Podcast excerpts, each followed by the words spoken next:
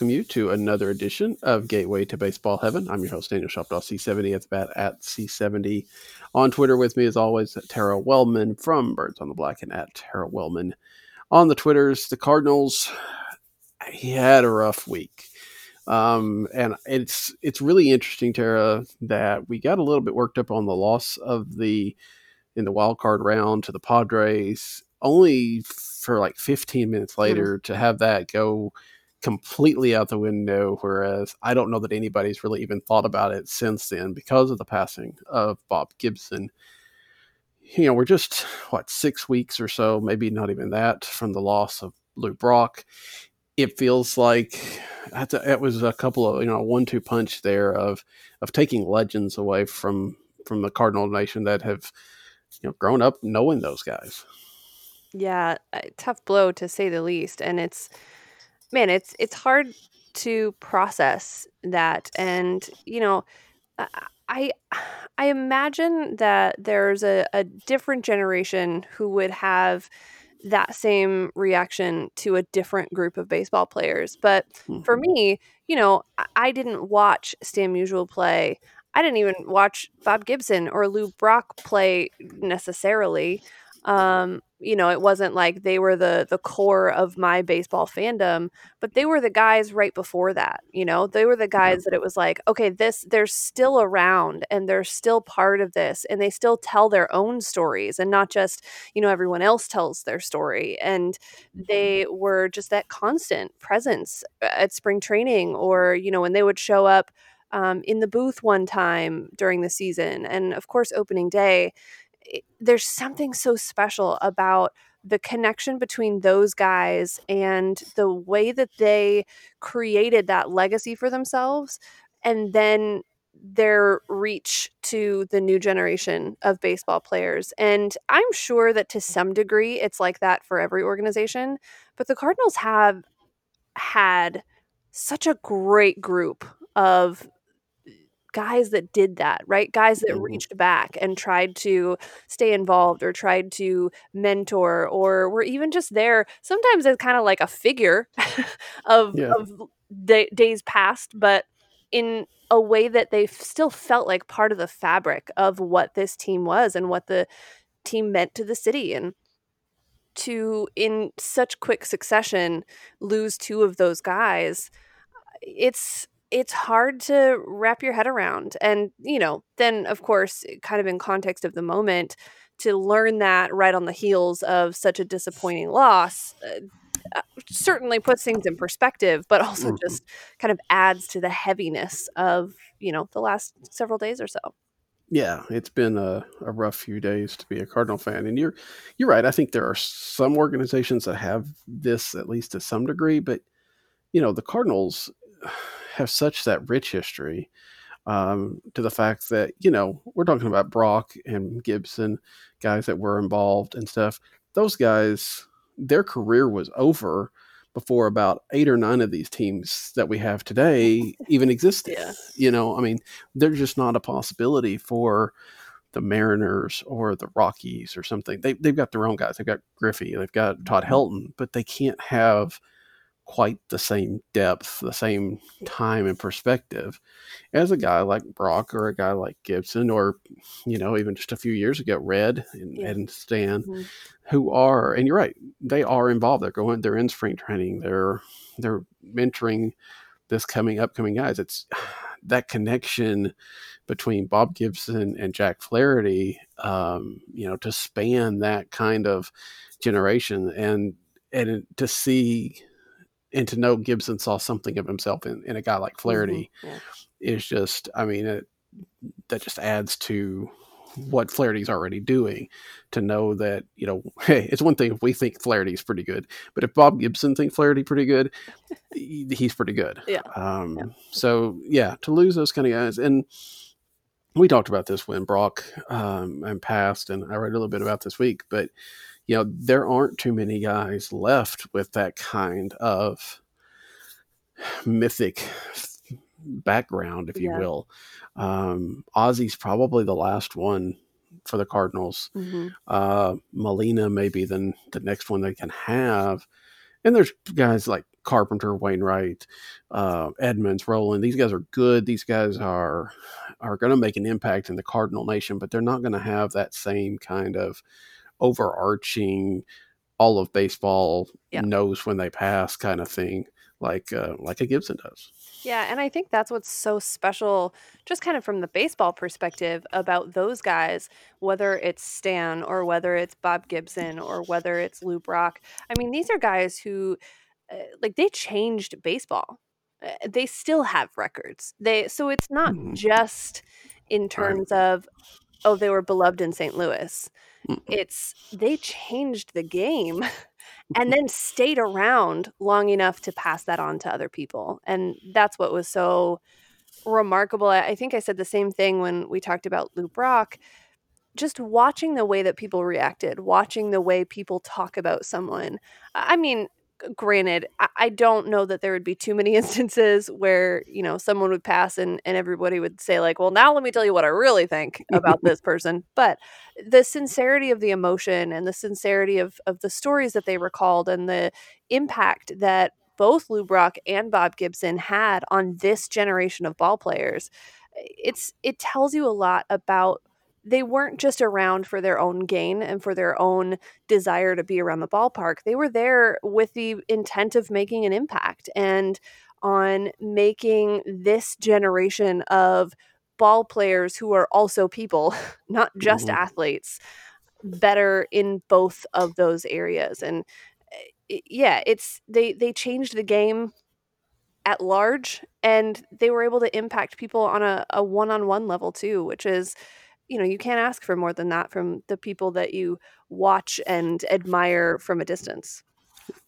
You said that maybe people wouldn't speak ill of the dead, but nobody was going to speak ill of Bob Gibson while he was alive. and I'm not sure they're real comfortable with saying anything about him, even if he is gone. Because, you know, if there's anybody that was uh, that had that uh, legendary scowl, that mm-hmm. legendary um, you know, I, I remember reading a story. Um, I think it was in George Will's Men at Work book. I read it somewhere of when Gibson was the uh, pitching coach for the Atlanta Braves, and a guy stood in.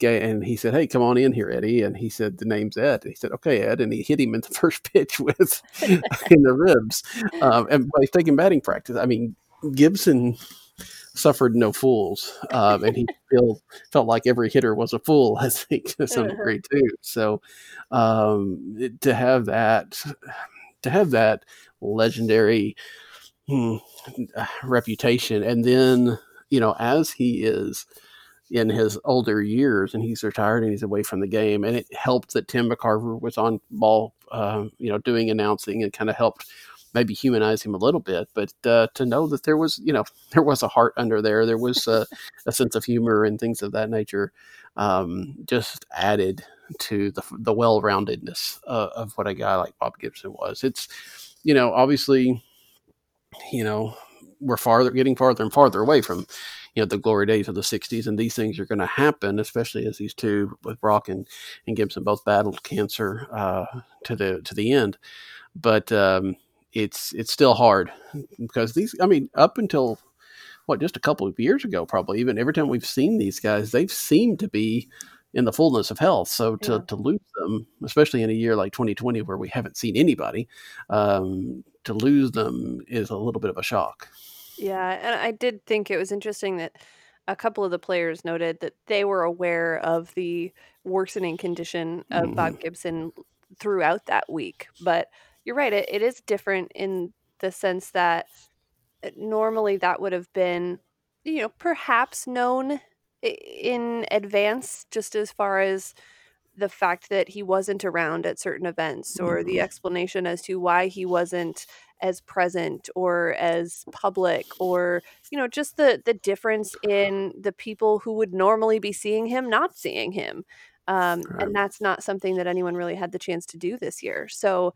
it seemed like it was a, a, shock, a surprise, even though you know the team and the organization seemed like they obviously knew what was going on. But that makes the that makes that abrupt mm-hmm. announcement makes it you know even more of a kind of a gut punch than it would have been otherwise because we didn't get that opening day with with him in a red jacket and we didn't get to Right. see him around spring training or you know on the the field at other times and you didn't get to see the the photos of those interactions with Jack Flaherty. So it feels like the loss is a, a little more um it, it feels like even more was taken away because Yeah.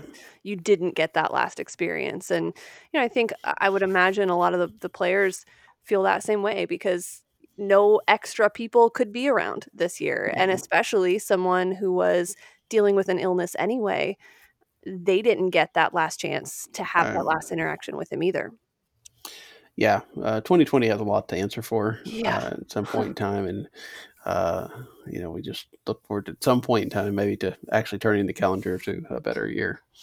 Um, and we are going to have to turn the calendar on the Cardinals season as well because the Cardinals, as we said, lost in three to the Padres in a series that was very well. The first two games, at least, was very unlike um, this Cardinal team, and then Game Three was exactly like this Cardinal team.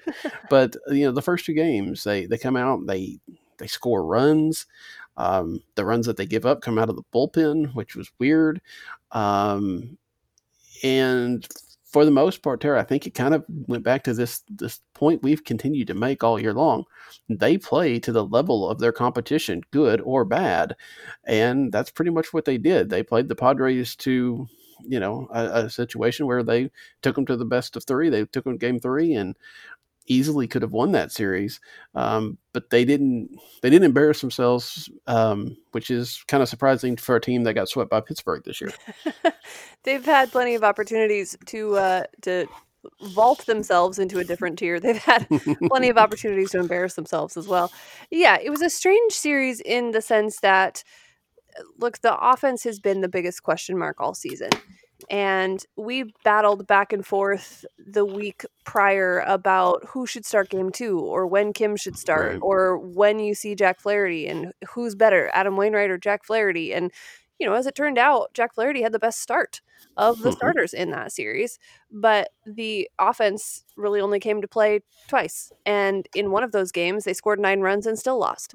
So there are so many ways that that series could have broken a different way. You know, I think it's tough. The the the thing that the Padres have going for them this year, that energy, that confidence, that swagger, if you will, that you know rubs some people the wrong way, but uh, quite honestly, I think is a big part of the reason they've been able to be successful in a season like this. It's not to say they they're not talented enough to be successful without that little extra boost, but to make it through a season as odd as this one is with that same energy level and that same kind of output that look didn't really show up in game 1 but in game 2 it felt like they got the Cardinals were let off the hook so many times that once they got one it felt like it was going to kind of snowball into a lot more and that's exactly what happened so they have maybe that little bit of spark that the Cardinals don't have this year. And that may be a product of how many games they played in, you know, like 12 days. And um, just the struggle that it was to get to the end of the season. And the Cardinals still, even that said, had their chances in every single one of those games to blow it wide open. They had the bases loaded and didn't score. They had runners at, you know, second and third and didn't score. They had opportunity after opportunity, especially in that last game, and literally didn't score. and that is what ended up. I, guess you could make the argument that the bullpen cost them in game two because they did score nine runs and still didn't win. But their inability to capitalize on those opportunities, which is something we've seen all season, is what ultimately cost them because they had every chance in that last game to do something against a bullpen that was tired and you know running on fumes and no one even knew who was going to pitch next right. it was kind of a you know dig your stick your hand in the bag and pull out a name and call them to you know come to the mound kind of situation and i couldn't put anything together against that and now, I'm kind of rambling now, but uh, in in terms of going forward with this team, that's the thing that concerns me the most because they knew who they were facing in game one and game two, and they clearly had a plan early in the game for those guys. Mm-hmm. In particularly game two, they were able to score off of multiple pitchers, but it was the game where the pitching opposite them was such an unknown that they seemed to not be able to put anything together. And yes, you can credit the pitchers on the other side for making their pitches when it counted, but there's got to be something in that gap between the the known commodity of the opposing pitcher where you can create a plan and the guy you weren't expecting and being able to adapt in the moment. And that's what they haven't proven themselves able to do in whatever this structure is, whatever this system is that Jeff Albert is developing. And I don't know if that's the talent or if it's the strategy, but something about it doesn't work when the Padres can throw that collection of pitchers mm-hmm. at the very end of their ropes based on what else had happened in the previous week and not give up a single run. Yeah. I will say that the idea of throwing, you know, nine different pitchers does mean that nobody can get quite adjusted to a right. pitcher to some degree. There is something to that. And I feel like the Padres did a good job of making sure that any kind of tired pitcher didn't go very far. Yep. Mm-hmm. But yes, they had opportunities. They should have. I mean, in game one and game two, part of this, and I think some of the players were saying it, were that idea that, oh, we're rested now. We can hit the ball well, you're in game three. I mean, if you're that, you can't be, if you're that worn out from scoring nine runs, then, which would explain a lot of this off the season too. But, um, there's, there's something that's still very fundamentally flawed in this. And I think that's what you're, you're getting at. And I think it becomes incumbent on the front office to not say, oh, look, you know they just needed rest. They scored runs in the in the postseason, but to actually address what has seemed to be a continuing problem. I mean, again, if this was just 2020, I think we would just throw it out. But this is very very familiar because it looks exactly like last year, and it's I feel like. I feel like we kind of bought the idea that they, that Jeff Albert was trying to do too much last year, I don't know if that continues to work this year because even though there's a short sample size and everything else, it just feels like something needs to be done because there's no way you can have another year offensively sputtering like this. Yeah, and even under the premise that he was trying to do too much last year, if he's still trying to do too much, then mm. he's mm-hmm. not the guy you want in that position.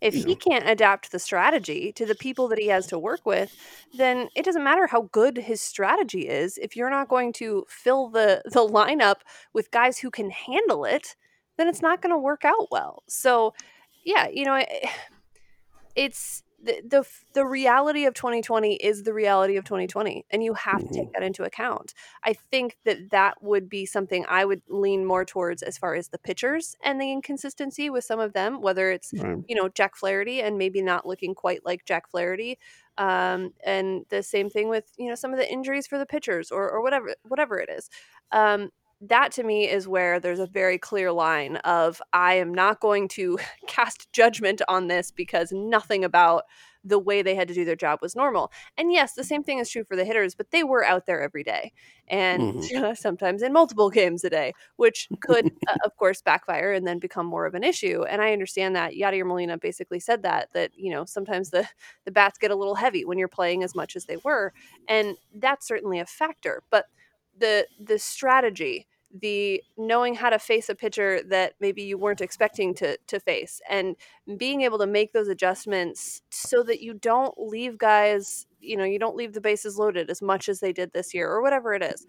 Um, you know if you're not going to go out and add multiple heavy hitters to the lineup and feel confident in that then you really are banking on their ability to to um, execute a strategy that it doesn't seem like they've really grasped yet, or at least in uh, at a level in which they can execute it. And that's where, like I said, if that means that Jeff Albert's philosophy isn't working, I mean, two years in, if it's that different than what these professional hitters have been doing their entire lives, Uh, maybe it's not that great. I I don't know, and like I said, of course, the talent level comes into play. It's hard Mhm. to know how much blame you put on the hitting coach as opposed to on the player for not executing.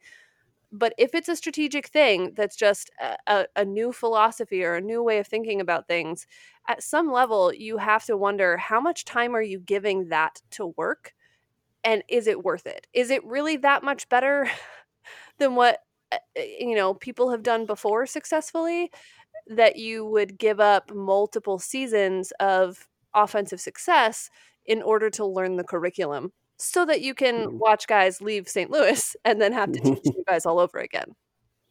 There is that for sure, and, um, and, you know, when you've imported a guy like Paul Goldschmidt, does how much does he need to be learning a new curriculum? Obviously, this year he kind I don't know Right. I mean, I don't know enough to to look at swings, but if you look at results, it may be that he just threw it out the window and just went back to what he was normally doing because we saw much better results out of him this year. We've talked about the offense's issues and the pitching staffs, but how much blame do you put, if any, on Mike Shildt and John Mozeliak for this series? I mean, we look at this roster and you know, Tyler O'Neill and Brad Miller, who lead the team in home runs, get a total of one at bat. Um, to the point that Tyler O'Neill gets pinch hit for after coming into game three uh, in the last inning by Austin Dean. Uh, so he got to play in the field for two innings, but not hit. That was weird. Um, you know, Shildt went to uh, Cabrera in game two instead of maybe a, a Gomber or a Ponce de Leon or somebody like that. Um, you know, roster construction, we they took three pitch, they took three catchers, didn't use any of them except Yadier Molina, uh, which we could have seen coming. Um, it was just kind of, I don't know that anybody really covered themselves in glory in this series.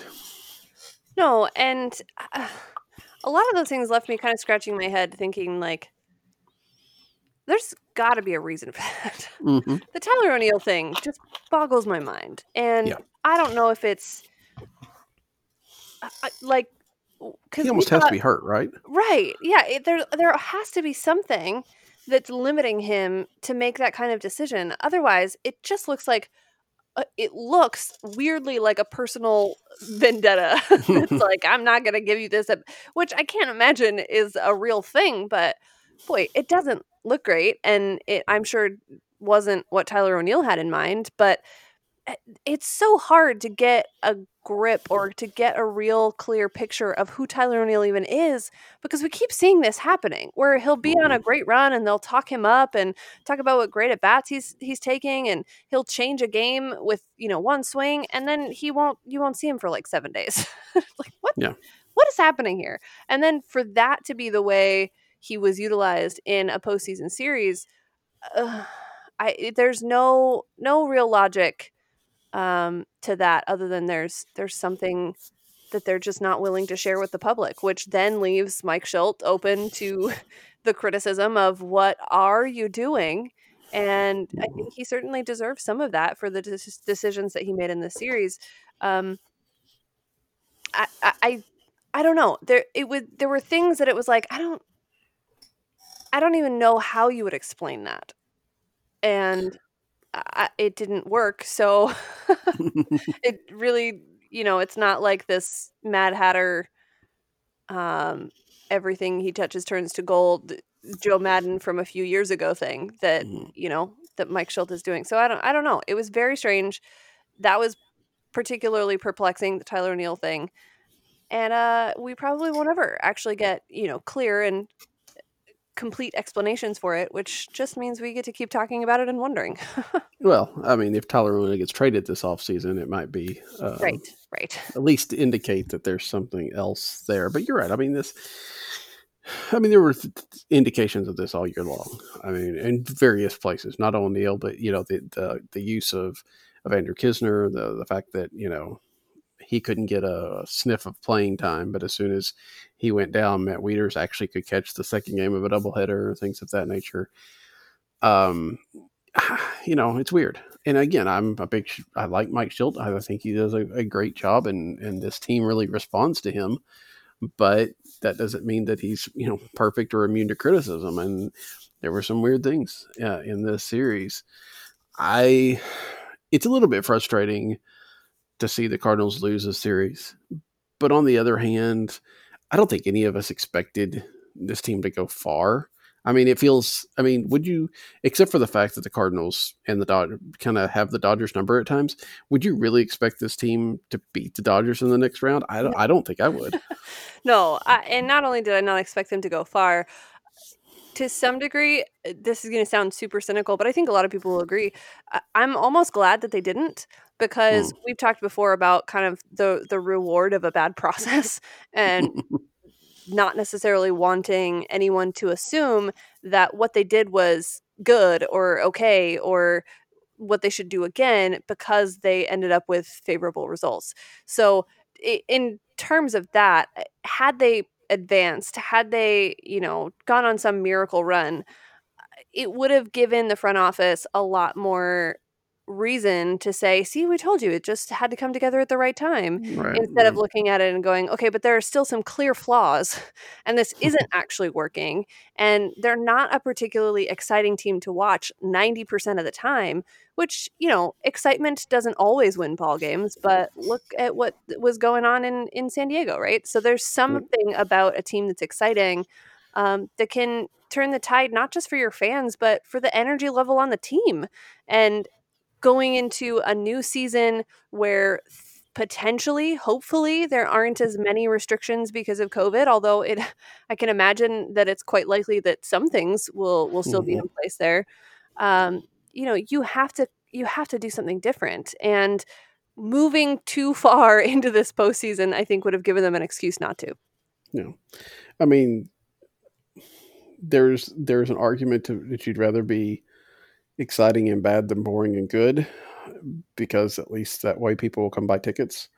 Um, I don't know how arg- how far you want to take that argument, obviously, but um, there is something to that, right? I mean, if if the Cardinals had missed the postseason, and especially this year, I mean, obviously this year has all sorts of red flags and, and caveats and all that kind of stuff. And if they had missed the postseason this year, we'd have understood it. Although it'd been a little bit more difficult since like everybody in the National League Right. Central went to the finals. Although none of them actually did anything. to be fair the pirates are the only team that did not lose a postseason game That's right.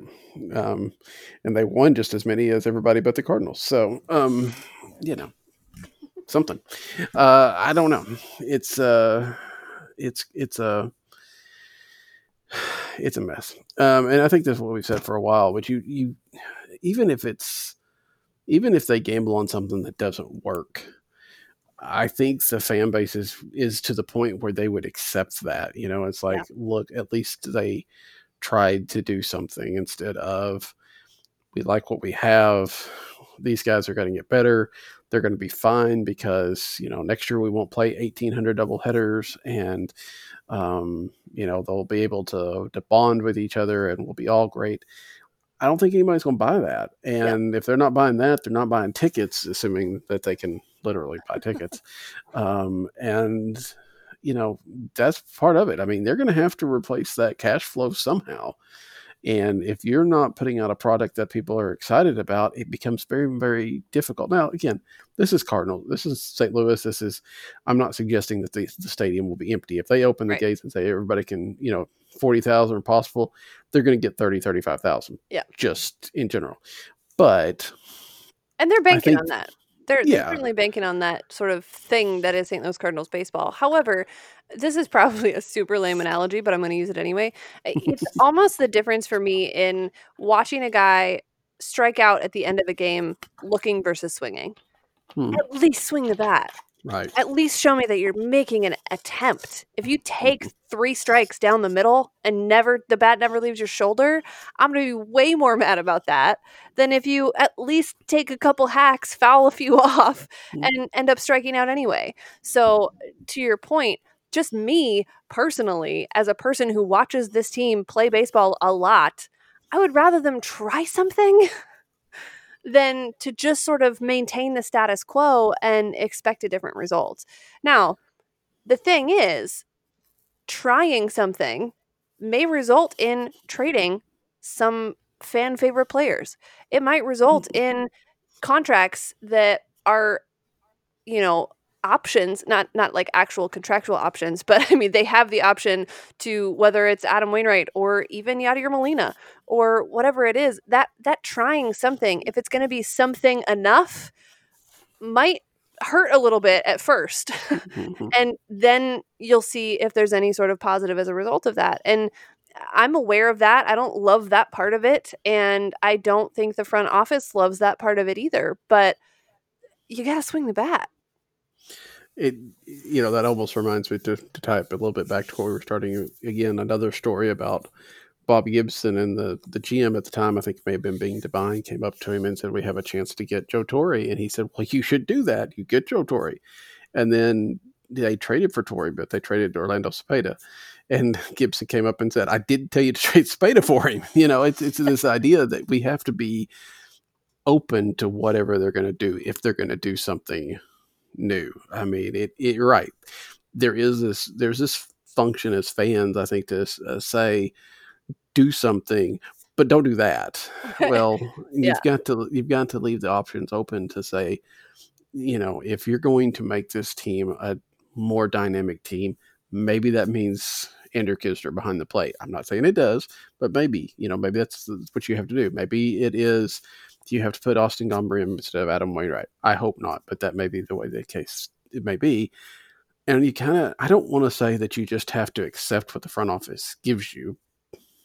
I'm not going to tell anybody, I guess, how to fan if we as it is, but I think you have to at least work that out and, and understand and try to separate the the personal attachment we have to players to the idea that if we want to get something different, I'm not even saying better, just different, mm-hmm. It's going to take different people because you can't keep putting the same product out there and expecting different results. Now, Cardinals have been fortunate when they put a, when they put the product out there. Often they're in the postseason, so they don't really want a different result. Yeah. And, Yeah. But when you're talking about the buzz around the team, when you're talking about it, and again, we're on Twitter a lot. Maybe that's not a great representation, but I feel like that's that's a really vocal spot where, good or bad, you're going to hear about it, and that bleeds over. I think even to regular fans. I think it's to Twitter's not a necessarily representation of the fan base, but it can kind of get the temperature of it. Yeah. And if that's a blowing up, you know, maybe you need to do something. And I will say this as someone who has repeatedly said, I want Adam Wainwright and Yadier Molina back next year Mhm. from an emotional standpoint. If they choose not to do that, they had better come up with something good to create that newness. Because if you let Adam Wainwright and Yadier Molina sign with a different team and play in a different jersey, and you don't do anything exciting in return, oh, Mm. buddy, Mhm. oh, that is not the kind of different that you're going to want to deal with. Yeah. While we're talking about sacred cows, however, um, Kolten Wong has an option. um, if they don't pick that up, what happens? You know, it, it's interesting. This is the first year because he's been in trade rumors and all kinds of things for forever. Mhm. Um, this is the first year that I'm looking at this team and going, look, I love watching Kolten Wong play. I love Kolten Wong as the second baseman for the St. Louis Cardinals. I do not want to see that change. However, the, you got to shake it up. You have to do Mhm. something. And if that something means that you trade away Kolten Wong because, uh, you know, it's because of where he's at in, in his career, eh, then again, you better get something pretty good in return.